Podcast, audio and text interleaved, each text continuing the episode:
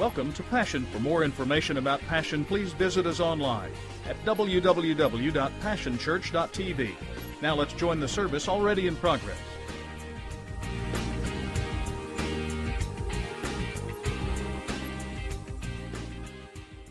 He's going to start this morning with the most basic, necessary uh, doctrine that we believe in, which is salvation. And so I, you go, well, I'm already saved. I don't need to know about salvation. Yeah, you do, because you need to know what's happened to you and what you can uh, help others find. And so I encourage you to listen closely. So this is Bob Ely. This is my dad, and he's going to uh, talk to us about salvation while you stuff your face.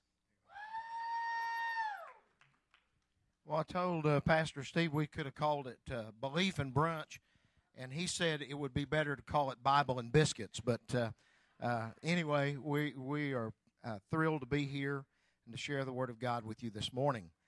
Doctrine. The last few years, that particular word doctrine has gotten a bad rap, even among church and religious folks.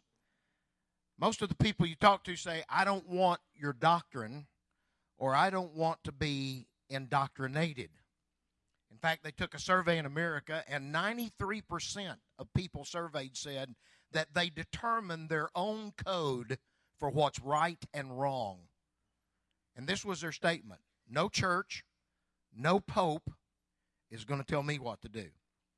And yet, on the other hand, 52% of those surveys said that they believe that the Bible has the right to tell what is right and wrong, but only 37% accept it. 84% of those surveys said they break the rules of the church, and only 13% believe in all the Ten Commandments. I guess they've become the Ten Suggestions. So, what we need to do first is simply to define doctrine. It's not a bad word. The word doctrine simply means the teaching, the body of truth. It is that body of truth gained through what Jesus taught, what the apostles taught, what the Bible says. So your doctrine is simply the body, the sum total of what you believe is the truth. And to indoctrinate simply means to teach that body of truth so that you can learn. Doctrine is the foundation or the basic truths of the understanding of our faith. And everyone has doctrine, whether it's an organization or a church or you as an individual. For the moment you say, God is love, that's doctrine. In fact, one theologian was asked, What's the most profound doctrine you've ever learned? And he said, Jesus loves me, this I know, for the Bible tells me so. In that simple song, there's doctrine. In fact, the church has always believed in doctrine, and in the original uh, uh, church, it was called the Apostles' Creed. Now, tradition and myth tells us that the Apostles' Creed was written 10 days after Jesus ascended into heaven. Well, it actually came into existence about 215 AD. And it's been rewritten many times, but this is the basic Apostles' Creed that nearly all Christian churches believe in. And it goes like this I believe in God the Father Almighty, the maker of heaven and earth, and in Jesus Christ, his only Son, our Lord, who was conceived by the Holy Ghost, born to the Virgin Mary, suffered under Pontius Pilate, was crucified, dead, and buried. He descended into hell. The third day he rose again from the dead. He ascended into heaven and sitteth on the right hand of God the Father Almighty. From thence he shall come to judge the quick and the dead. I believe in the Holy Ghost, the Holy Catholic Church, the communion of saints, the forgiveness of sins, the resurrection of the body, and life everlasting. Amen. That is the what we call the Apostles' Creed. And yet the scripture has much to say about doctrine in Romans chapter 6 and verse 17. It said, You have obeyed from your heart that doctrine that was delivered unto you. And of course, the one that Pastor Steve quoted in the book of Acts after 3,000 were converted on the day of Pentecost, they continued steadfastly in the apostles' doctrine, the breaking of bread, and fellowship uh, with one another. Can you imagine that? Imagine after being 120 and the next day you have 3,000 more, it was hard to find a parking space for your camel. Kind of like crowded in here today. And so we believe as a church in a basic doctrine. We call them the cardinal doctrines. They're five in number salvation, sanctification, the baptism of the Holy Ghost, divine healing, and the second coming of the Lord Jesus Christ. And so we're going to go through these doctrines based on what we call our articles of faith. And we're going to start with salvation because salvation is the basic. And to understand salvation, you have to go back to the beginning. Genesis chapter 2 and verse 7 says, And the Lord God formed man of the dust of the ground and breathed into his nostrils the breath of life, and man became a living soul. Because salvation begins with creation. God created man in his own image. He took that lifeless lump of clay, and the Bible said he breathed into it the breath of life, and man became a living soul. He stamped man with divinity. He put a seed of himself in man so that man becomes the only part of creation that can contain God. Uh, you people that hug trees, I hate to tell you this, but God doesn't live in a tree. And He's not in the lake and He's not in the rock. He created them, but He's not in them. Because man is the only part of His creation that could contain God. God stamped him with a part of himself. In fact, when it says living soul, it, re, it uses a Hebrew word, nepha or nephash, which literally means your neck which is symbolic of your throat or your appetite. So it says that God created man with an appetite for God, and that only God could satisfy. God is love. That's the essence of who He is. So He created us to love so that we might know God and enjoy His presence forevermore. So when we say we're created in the image of God, it means that we are a physical being, it means we are an emotional being with feelings. It means that we are an intellectual or rational being. It means that we're a social being. That's why we're together. It means that we are a moral being, that we have the right to choose and make our own decisions. And then we suffer the consequences or the rewards of those choices. God created us with His image. And most of all, we are a spiritual being. We were created to contain God, to be in fellowship with the one who created us, to know Him, and to enjoy His presence forevermore. That's what creation was about. But then something happened, and we call that the curse. And we can read it, and I don't have time to read it all, but in Genesis chapter 3 and verse 6. And when the woman saw that the tree was good for food, and that it was pleasant to the eyes, and a tree to, to be desired to make one wise, she took of the fruit thereof and did eat, and gave also unto her husband with her, and he did eat. And the eyes of them both were open, and they knew that they were naked. And they sewed fig leaves together and made themselves aprons.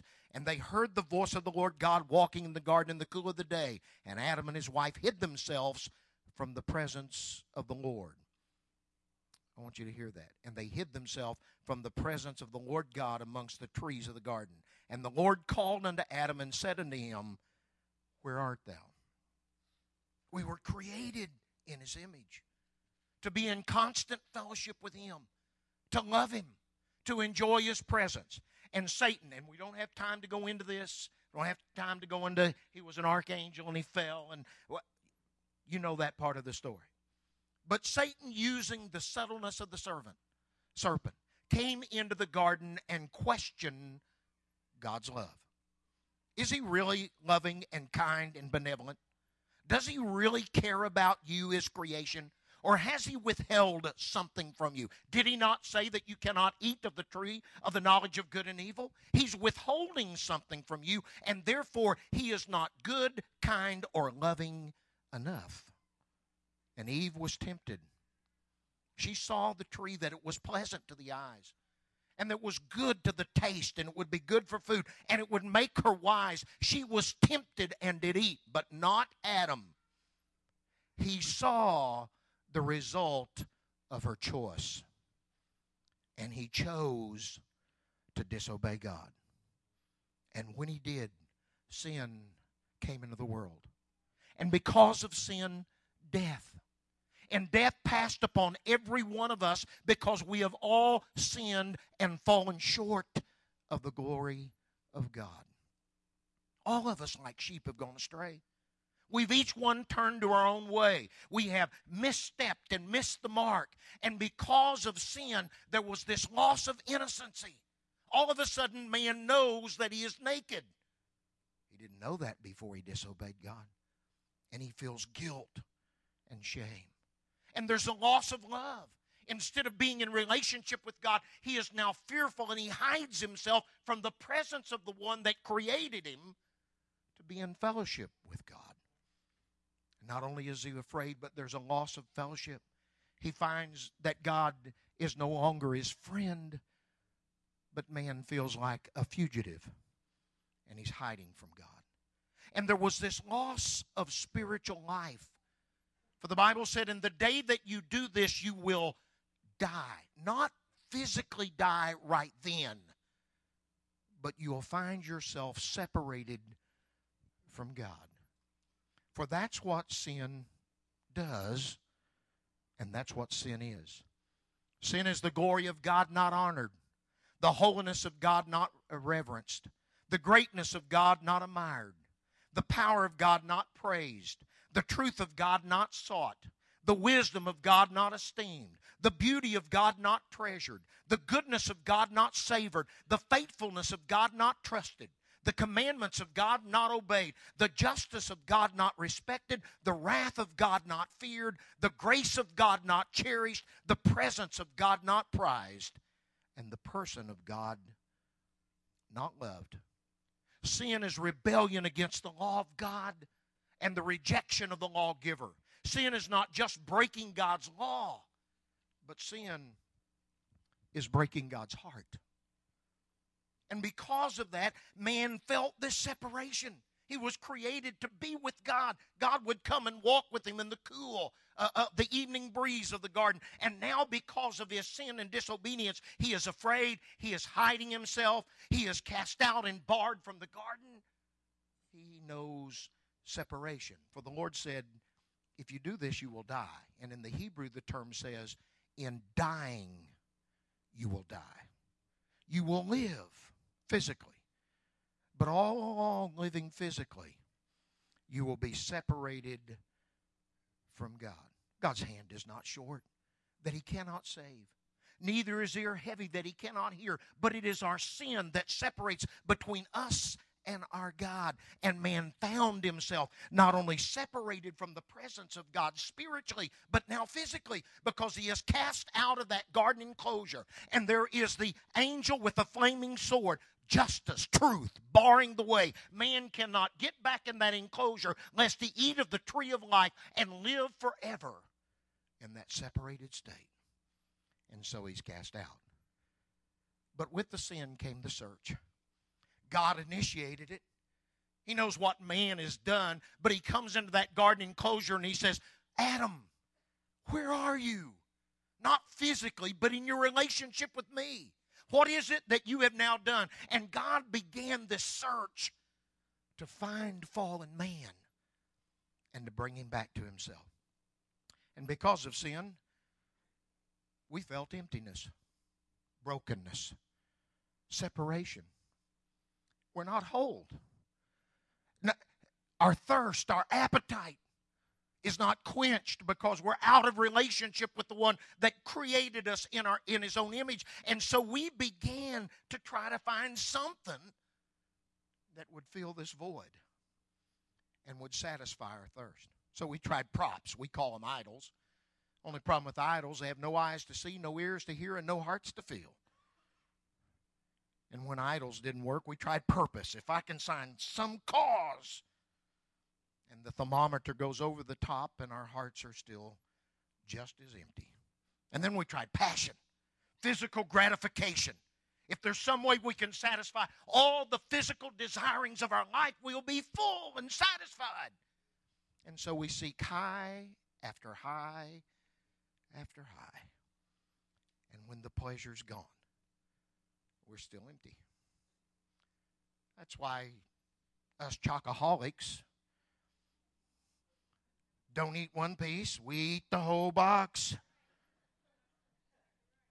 And it's medically proven now because the moment you bite down on a piece of chocolate, there is released an enzyme in your mouth that goes to the pleasure center of your brain. And the moment you bite into that chocolate, you feel instantaneous pleasure.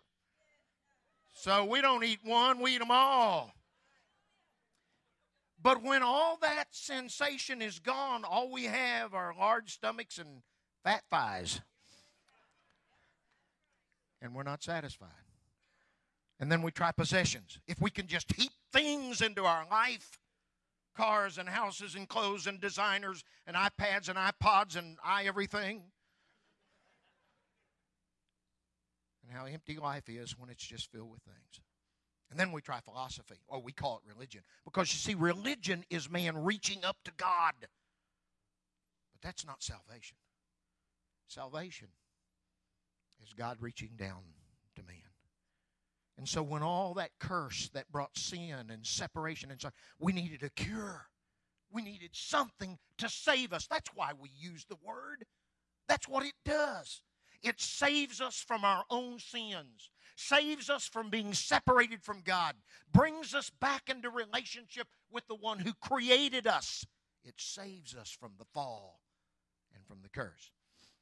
And there was something temporary don't you remember immediately man found himself naked and he tried to take fig leaves and sew them together and make him an apron? But by the works of your own hands, you can never hide your disobedience. And so, what did God do? He killed some animals and he took the skins of those animals and provided a temporary covering for man's disobedience. Now, he said that's not going to ultimately save you, but temporarily it'll help. And he gave Adam and Eve two things that would temporarily help. He said to Eve, You will conceive children, and in the sorrow of childbirth, there will be a sense of satisfaction that you can't get anywhere else except from that, but it won't save you. It'll help. And man, from now on, the ground is cursed because of your disobedience, and you will labor in the ground and you will toil in the sweat of your own brow. But out of work, you'll sense some satisfaction, but it won't save you. But one day, God said, I will send the seed of woman, and the seed of woman will bruise the head of the servant serpent and bring salvation. So in the Old Testament, it was the sacrificial system. You know, they would bring lambs and rams and goats and heifers and turtle doves. And and through the shedding of the blood of those animals there was a temporary covering for their sin. But the problem with that sacrificial system was it didn't last. They had a great day of atonement at one month with god. But only the high priest could come into the presence of god and he only that one time a year, and he was afraid for his own life, and he had a blood sacrifice for himself and, and, and, the sins of the nation. And there were two goats, one that was slain and one that was let go in the wilderness. But the problem was they had to do it over and over. Year after year after year, because it simply covered the sins for a moment. It didn't do away with them. But when you come to the New Testament, all that symbolism and all that shadow becomes reality. And when you come to the New Testament, it says, And God so loved the world that he gave his only begotten Son, that whosoever believeth in him should not perish, but have everlasting life. God commendeth his love toward us in that while we were yet sinners, Christ died for us. In the fullness of the time, God sent forth His Son, made of a woman, made under the law, to redeem those that were under the law, that we might receive the adoption as sons. He sent the seed of woman John said, The Word was made flesh and dwelt among us. And we beheld his glory as the only begotten of the Father, full of grace and full of truth. He was the seed of woman, he was the seed of Abraham, he was the seed of David. He is God's Lamb, John says, that takes away the sin of the world. It wasn't plan B, it was plan A. God knew man would make the wrong choice, but he created him anyway so that man would choose in the moralness of the way God created him to love him out of his own heart without coercion. He could have made us like angels, where all we had to do was obey God. He could have made you a robot, but he didn't. He wanted you to choose, and he knew you would not choose. And so the Bible says, before the foundation of the world, Jesus was already slain. It wasn't plan B, it was plan A. The Word was made flesh. He is God's Lamb that takes away the sin of the world. And so in the book of Romans, chapter 5, Paul tries to explain this. And he explains it like this But God put his love on the line for us by offering his son in sacrificial death while we were of no use to him whatever. God stood alongside of us with his love. God introduced us to what love is. God handed his love over to us while we were yet sinners. Now that we're set right with God by the means of this sacrificial death, the consummate blood sacrifice, there's no longer question of being at odds with God in any way.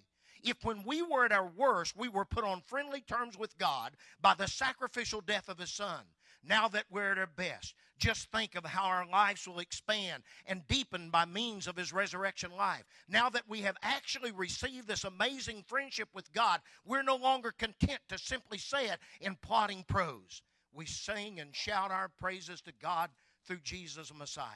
Here it is in a nutshell. Just as one person did it wrong and got us in all this trouble with sin and death, another person did it right and got us out of it.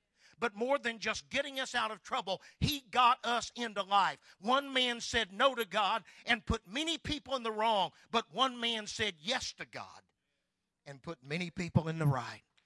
And that's what Jesus came. Without the shedding of blood, there is no sin, or there is no forgiveness, sacrifice for sin. Without the shedding of the blood of the Lamb, he that knew no sin became sin for us. He took my sins out of the way, nailed it to his own cross. He became a curse for me, for cursed is everyone that hangs on the cross. God was in Christ Jesus, reconciling the world unto himself. When he died, he didn't die for him, he died for me. He died for you. He became the consummate, obedient servant to God his Father and he became the propitiation for my sins, which is a big word that means he turned aside the wrath of God.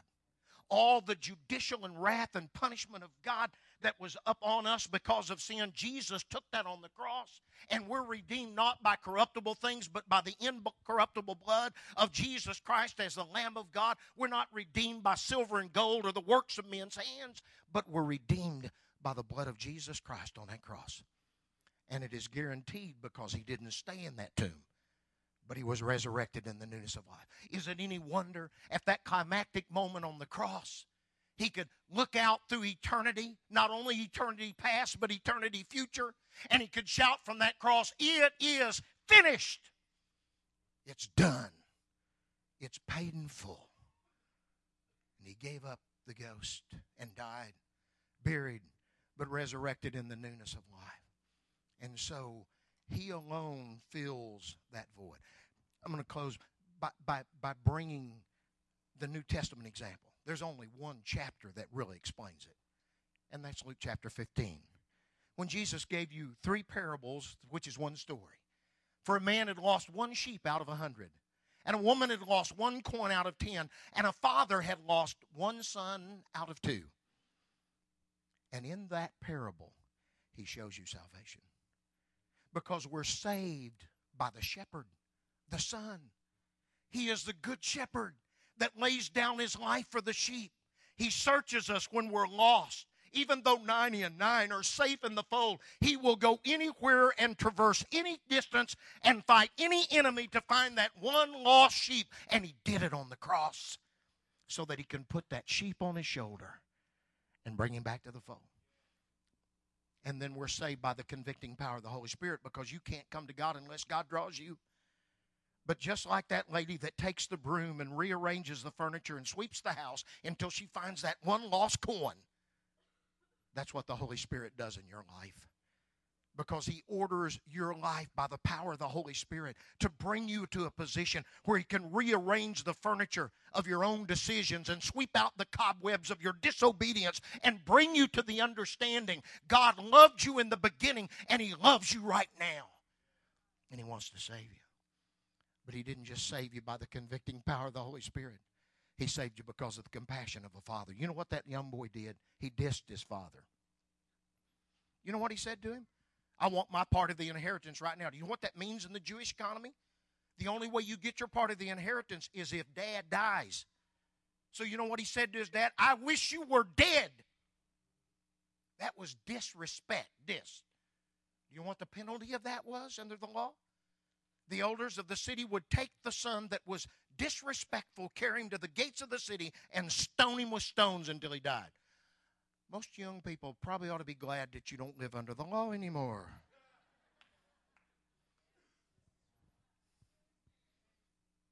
And so he takes his part of the inheritance, just like we did. Separated from the love of his father, goes into the far country, spends it in riotous living, and he has lots of fun until the funds fade. The inheritance is gone. The family ring is hot. And he's in the hog field of his own making, wanting to fill his belly with the husk that the hogs did eat. That's where we were. But the Bible said he came to himself. I don't know if he saw his reflection in one of those mud holes or what, but all of a sudden he realized he's not in a palace, he's in a pig pen. The smell is not Chanel number five. And he's there by his own choice. And then he remembered in my father's house, even the servants fare better than I do and I'm perishing with hunger, and I know what I'm going to do. I'm going to get up and I'm going to go to my father and I'm going to say, Father, I've sinned against heaven and I've sinned in your sight, and I'm no longer worthy to be called your son. I severed that relationship. Would you hire me on as a hired hand? But he forgot about something. The father had been at home growing the corn and feeding the calf because one day his son's going to come back. And the Bible said when the boy was a great way off, his father saw him. Must have been his father was looking for him. And his father ran. See, we don't we don't understand. Uh, you know where the boy's coming? To the gates of the city. You know where the elders sat? At the gates of the city. If they see the boy first, you know what the law said? They're going to grab him and they're going to stone him. And the father's got to get there first. And so the Bible said the father ran. And in the Hebrew economy, when the father or a man pulled his robe up above his ankle, in the eyes of the community, he was naked. And the old man became a spectacle. He pulled his robe up. As far as the elders are concerned, they can't see the boy anymore.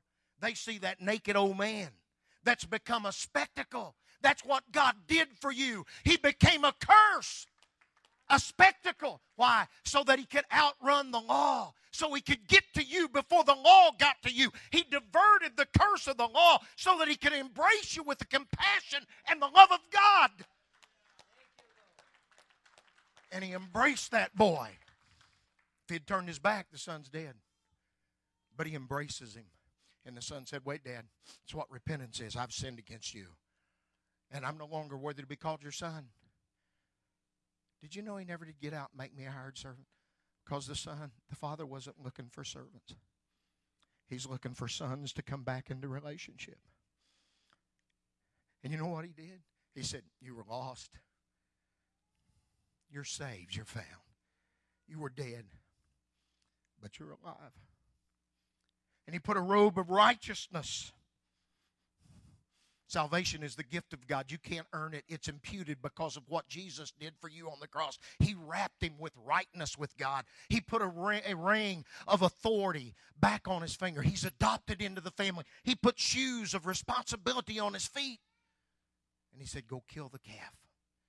We're going to rejoice. And that's what salvation is. And because of what he did for us, then the Bible says everything has become new. We've been washed we're saved through the washing uh, of regeneration by the Holy Ghost. We've been justified just as if we've never been sinned. We have been regenerated, born again. We've been adopted as sons and daughters. We have access uh, to God the Father. We can come boldly before the throne of grace. We're accepted in the beloved. We have been made one with the Father again. We were lost, but now we're found. Everything that the first Adam lost, the second Adam, who is the Lord from heaven, restored. And so now because we've been embraced by His love and have accepted Christ as our Savior, we are a new creation in Christ Jesus. Old things have passed away, and behold, all things have become new. I have a new allegiance. I've got a new family. I've got a new mind. It's the mind of Christ. I've got a new peace. It passes all understanding. I've got a new joy. It's unspeakable. I have a, a, a, new love. It's been shed abroad by the Holy Spirit in my heart. Everything about me is new. It's just as if I never sinned. The slate is clean.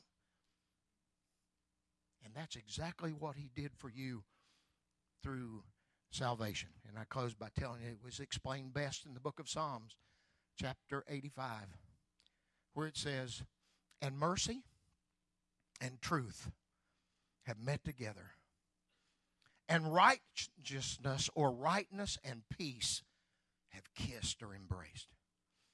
Now, what in the world does that mean? Well, when we last saw man in Genesis, truth and justice has a flaming sword. And it's barring man from the presence of the one that created him.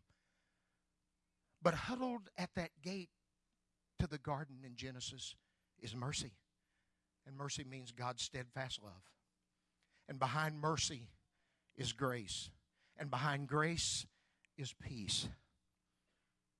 But they can't touch man because justice and truth bar the way. And mercy looks at justice and truth and says, What's the price? What's the cost? What do I have to pay to open the door? And justice looks at God's steadfast love and says, Blood. It's going to take blood. And mercy looks at justice and says, I'll pay.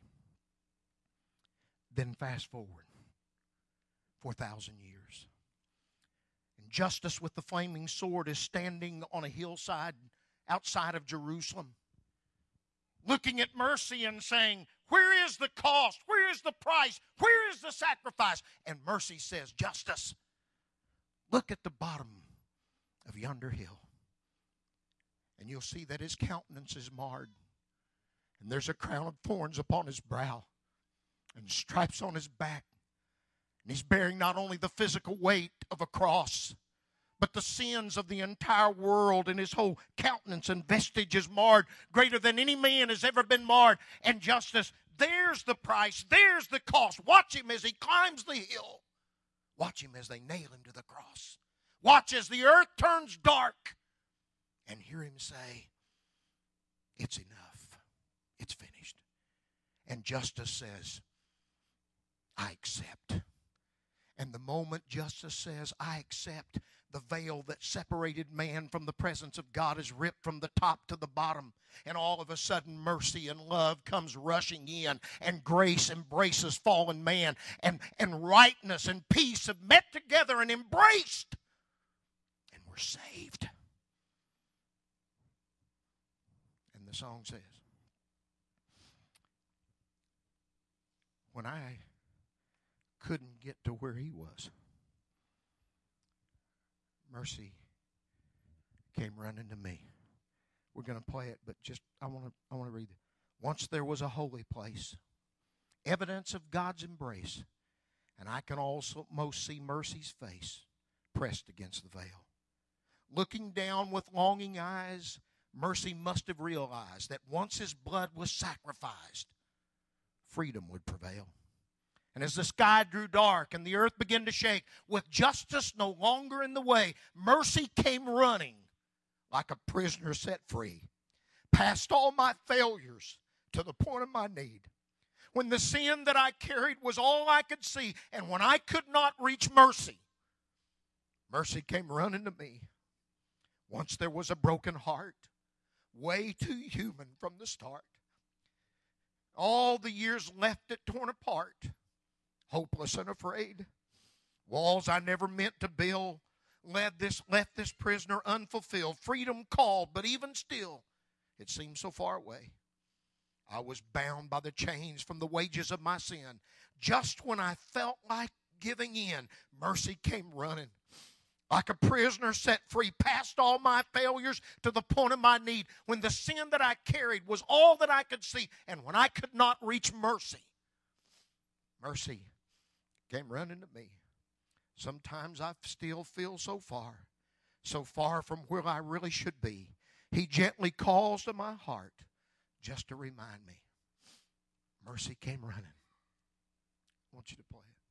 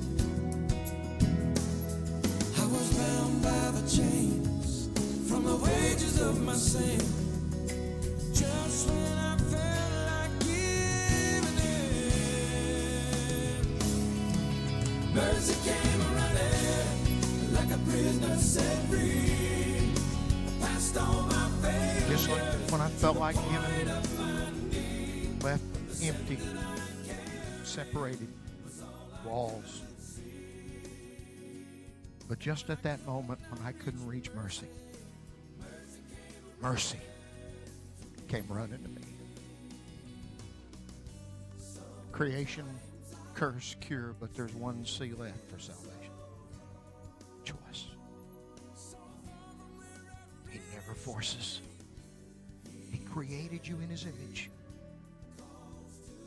And you alone choose life or death. If you confess your sins, He's faithful and just to forgive you and to cleanse you. For if you confess with your mouth the Lord Jesus and believe in your heart that God raised him from the dead, you shall be saved.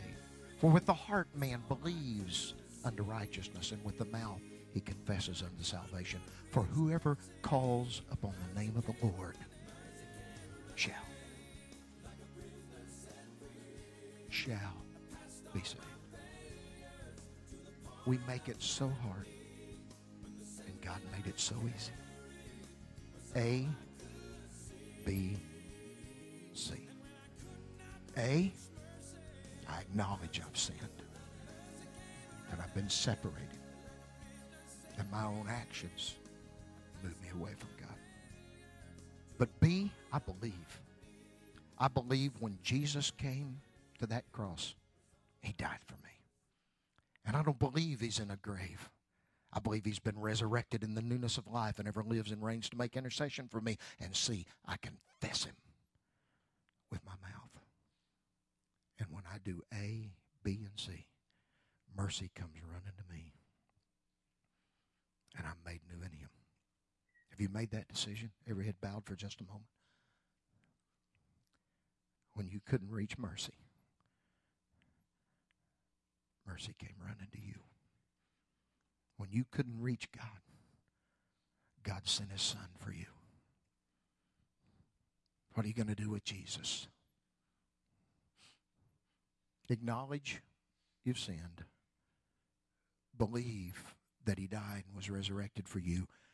Confess and call upon his name. And all of a sudden, justice and mercy meet. And righteousness and peace embrace. And you're made a new creature. Right where you're sitting. If you've never believed in your heart and confessed with your mouth and called upon the name of the Lord, today is the day of salvation. Now is the appointed time. It's not just something we write on a piece of paper and say we believe. It is a living reality. For the gospel's not written in stones or parchment, but it's written in your heart by the Holy Spirit. Father, you see where we are. You see us separated, wandering like sheep, no shepherd. And mercy came running. You saw me empty and alone. Mercy came running. You saw walls that I'd built, and mercy came running. And right now, I ask you, Lord Jesus, to come running. and save and embrace. Right where you're seated, no one, just you and the Lord. All you have to do is confess your sins, acknowledge, believe. He did all this for you. Call, and you shall be saved. Would you do that right now? Today is your day of salvation mercy came running for you. Mercy came in here today, not for dinner, but to bring living salvation to your heart. Would you pray that prayer, Father? Right now, I acknowledge, I admit that I've sinned and been in far countries, but I've never been satisfied. That I'm empty and broken separated and alone, surrounded with people and alone without you. But I believe that when you came to that cross, you saw me. And you took my sin in your own flesh and nailed it to that cross. I believe you've been resurrected in the newness of life and you ever live to give me life, abundant, everlasting, eternal. And right now, I confess with my lips that you are the Lord of glory and you're the Savior of my soul. And I call upon your name. Save me. Save me. In Jesus' name, save me. Amen.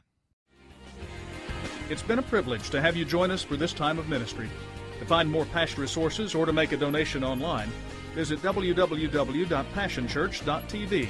Remember, you can't live without passion.